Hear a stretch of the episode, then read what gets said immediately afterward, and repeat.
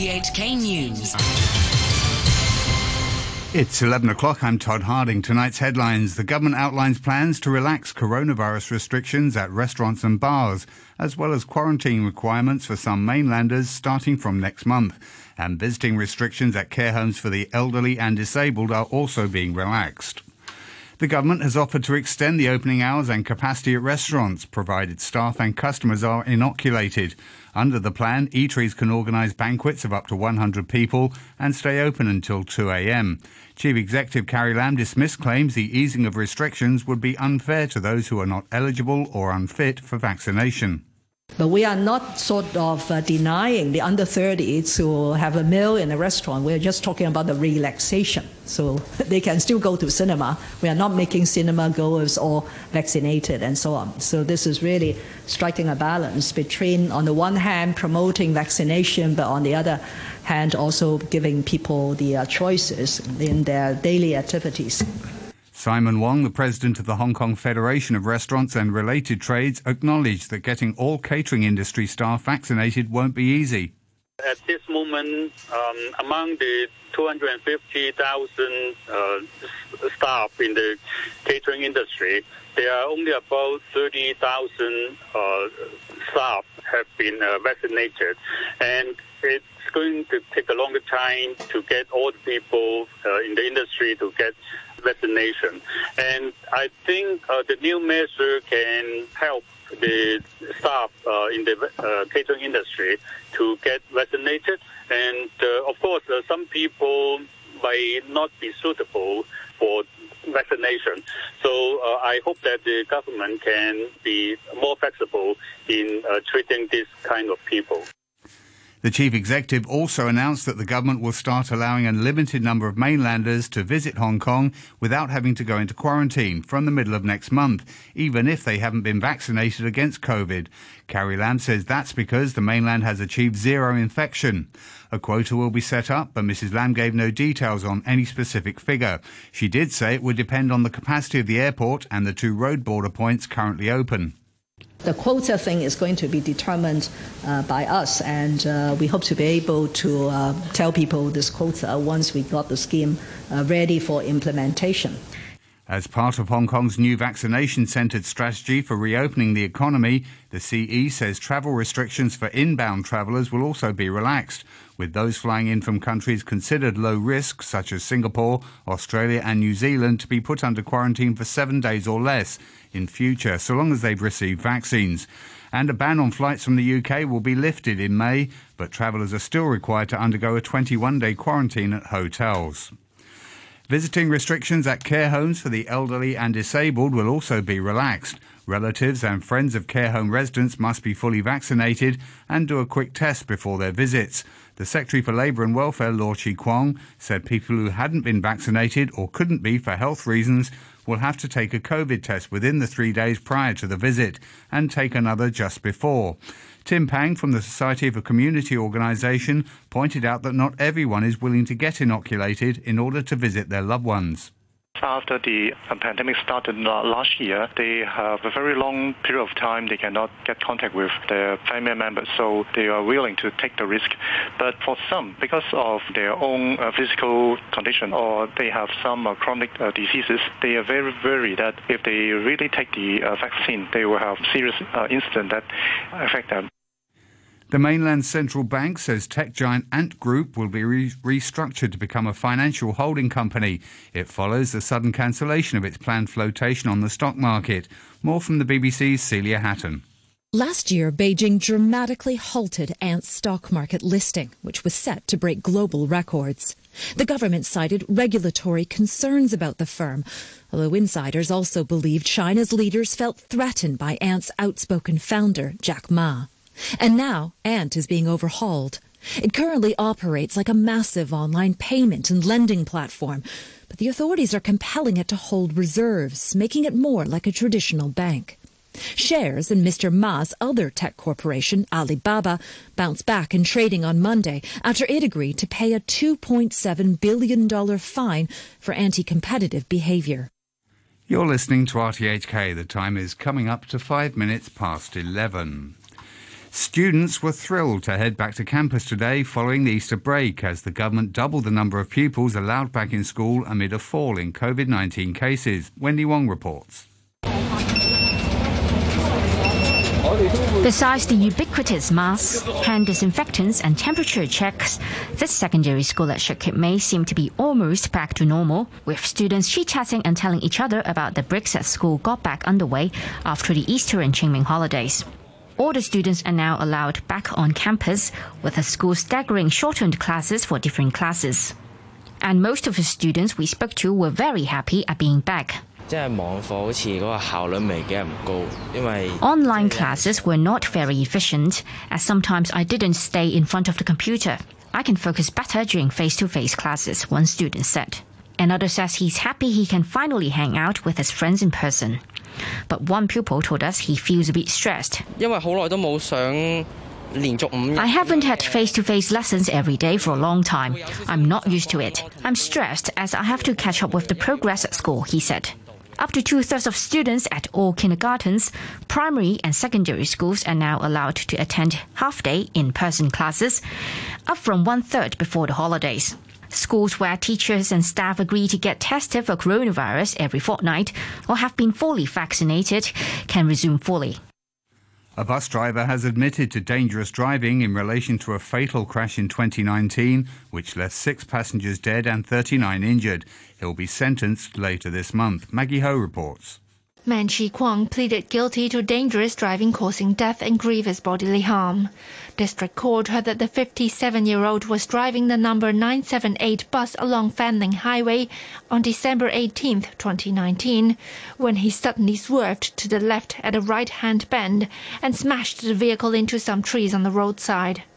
Prosecutors said a coach driver who'd been traveling behind the bus saw that the double-decker did not brake, nor did the defendant make any signals. Surveillance footage showed the KMB driver touching his face with his right hand repeatedly, prompting the judge to question whether he was trying to stay alert. But the defense counsel said the driver could not remember how the accident happened. During mitigation, the defendant's lawyer said surveillance footage also showed his client's hands were on driving wheel right before the accident, and he did not act strangely. The lawyer added that man felt very ashamed of himself and was willing to accept any punishment. Sentencing has been adjourned to April the 28th. The imminent launch of the government's $5,000 electronic spending voucher scheme has raised hopes that more hawkers and smaller shops will install e payment systems. But the businesses themselves aren't sure this would be financially feasible. Damon Pang reports. Octopus, Alipay Hong Kong, Tap and Go, and WeChat Pay Hong Kong will run the voucher scheme, which was announced in this year's budget as a way to boost local spending and help the economy recover from the pandemic. But critics have long complained that many smaller shops that poorer people tend to frequent usually don't have the electronic payment systems necessary. Retail sector lawmaker Peter Shiu says that's all the more reason why they should now get these systems installed. It's actually free. As for transaction fees, it's not a large figure. The providers may waive them. Even if vendors decide they don't like the systems after the scheme and want to get rid of them, they don't have to pay. It's quite easy to set up e-payment systems, and it's free. I think there's no harm for them to sign up to more platforms. The Liberal Party lawmaker says he believes many small shops and wet market stores will now install e-payment systems so they can take advantage of the voucher scheme. Chen Kam Wing, the chair of the Federation of Hong Kong Kowloon New Territories Hawker Associations, however, said he's concerned that the e-payment operators would charge up to 3% of administrative fees after the scheme ends. He said that would be a big bill to pay for store owners at wet markets, as they don't earn much money in the first place. The government in Macau has responded to citywide criticism of its latest giveaway plan by increasing the handouts from 4,800 patacas per resident to 8,000 and scrapping a controversial requirement for residents to spend first before receiving the electronic vouchers. Vicky Wong has details. Officials in the gambling enclave came under fire after they announced a complicated scheme in March that would have required residents to spend money on local businesses first before they receive electronic spending vouchers. In light of the criticism, the government has now removed the spend first arrangement in favour of a two track system that offers discounts and vouchers without a spending prerequisite. All residents, permanent or not, can get a direct 25% discount on any purchases with the savings capped at 3,000 patacas per person. They will also receive 5,000 patacas worth of electronic spending vouchers, but are limited to using 300 patacas per day. The offers can be used jointly, meaning a resident can use 300 patacas to purchase goods worth 400 patacas after applying the 25% discount. The scheme runs from June to December, and people can register online from next month whether to receive the handouts through consumption cards or e-payment platforms. The government, which had also handed out 8,000 patacas in e-vouchers last year, said it hopes the giveaway program would mobilize the entire community in boosting domestic spending. Turning overseas, coronavirus restrictions have been reintroduced in three Japanese regions. Preventive measures in Tokyo, Kyoto, and Okinawa were prompted by rising numbers of infections and come less than a month after Japan fully lifted a second COVID state of emergency. Restaurants and bars in urban areas must close by 8 p.m., and crowds at large events are restricted to 5,000 attendees. Meanwhile, the country has begun vaccinations for its elderly population, with those aged 65 or above getting the Pfizer vaccine at some 120 sites across Japan. In England, shops, hairdressers, gyms, pub gardens, and outdoor restaurants have reopened their doors to customers for the first time this year. It's the biggest step so far in Prime Minister Boris Johnson's much anticipated roadmap out of COVID restrictions. Many pubs report being fully booked, some for the next few months. At one bar in the north of England opened at midnight. The, mi- the minute restrictions were lifted. Some of the regular customers braved freezing temperatures to taste a little bit of normality. We really needed a pint, and our pub doesn't open for another month, so we wanted to be back out. Um, it feels amazing after waiting so long, to be fair. It was snowing earlier, but I was still going to come out. Just put the coat on. It's like a New Year's Eve party. Europol is warning that the coronavirus pandemic has created ideal conditions for organised crime to thrive, with potential long term implications. In its flagship report, the EU's policing agency highlights how such groups are exploiting the pandemic ranging from selling fake vaccines and testing kits to complex fraud schemes. Europol's executive director is Catherine De Bolle. We see that the use of violence in drug related crime, for instance, the exploitation of women and children is still at a very high level. On a daily basis, we see an increase of victims related to cybercrime. And this all generates money for the criminals, and they want to do something with the money. They want to invest in the legal economy and they want to strengthen their own business imperium. And this in a period of potential economic recession and social recession. The former British Prime Minister Gordon Brown has called on the G7 group of wealthy countries to lead a Herculean mobilisation to push for global mass vaccination against COVID 19. Mr. Brown said it was in the interest of richer countries to ensure people in the poorest could be vaccinated. What I would like to see is the richest countries coming together. They could offer 60% of the fund Britain, the Europe, the United States, and Japan. Then China, then Russia, then the oil states, then Scandinavia, and other countries would follow. And we'd have the kind of fund that would enable us to say to every country in the world, we would be able to provide the vaccines acting globally, we help ourselves locally. Sports now, Hideki Matsuyama has become the first Japanese man to win a golf major with victory at the Masters in Augusta, Georgia. The 29 year old star says he hopes his win will inspire children in his country to take up the sport. Yeah, it's thrilling to think that there are a lot of youngsters in Japan watching today.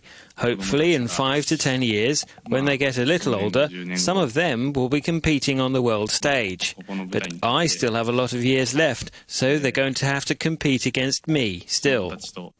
The BBC's Ian Carter has more on Matsuyama's dramatic victory. Matsuyama's one-shot victory was more comfortable than the narrow margin suggests, but the final round was still filled with traditional Masters drama.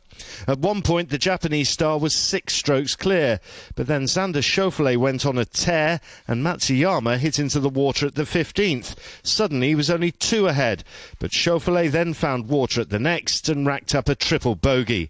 Ultimately, Matsuyama could bogey three of the last four holes, but it was still a brilliant win win, the first major success for a Japanese man that will carry huge impact in the year of the anticipated Tokyo Olympics.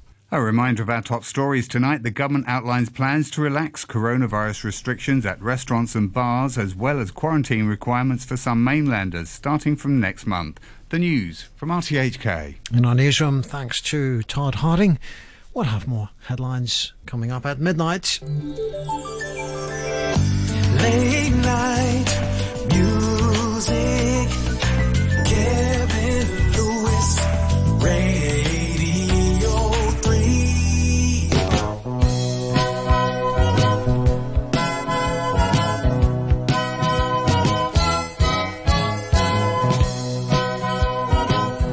Into the second hour of the programme, this is David Essex.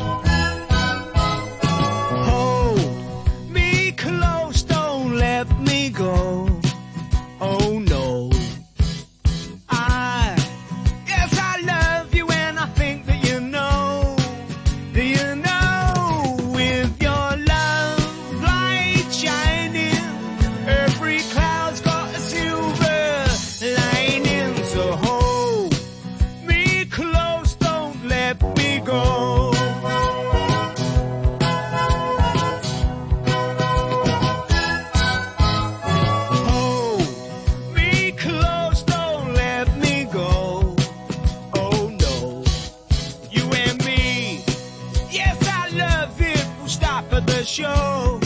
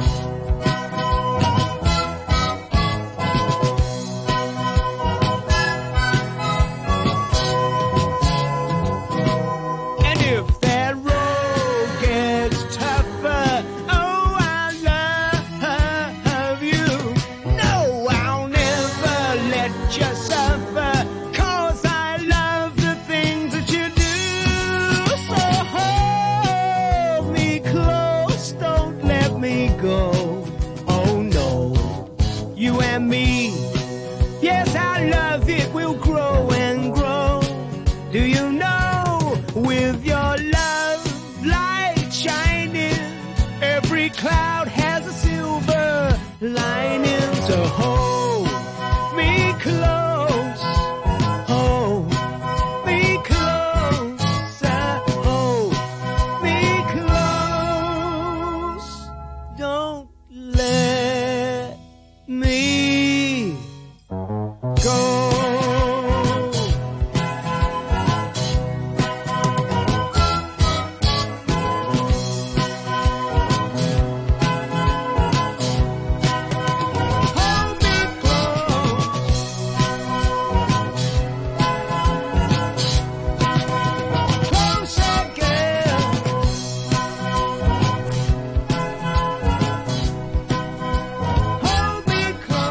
19 minutes after 11 on a Monday night here on uh, Radio 3. Hold Me Close uh, from uh, David Essex, 1975 uh, tune from him. David Essex uh, from, uh, from England, from the UK. From his album All the Fun of the Fair. Oh, darling. This one from 1971.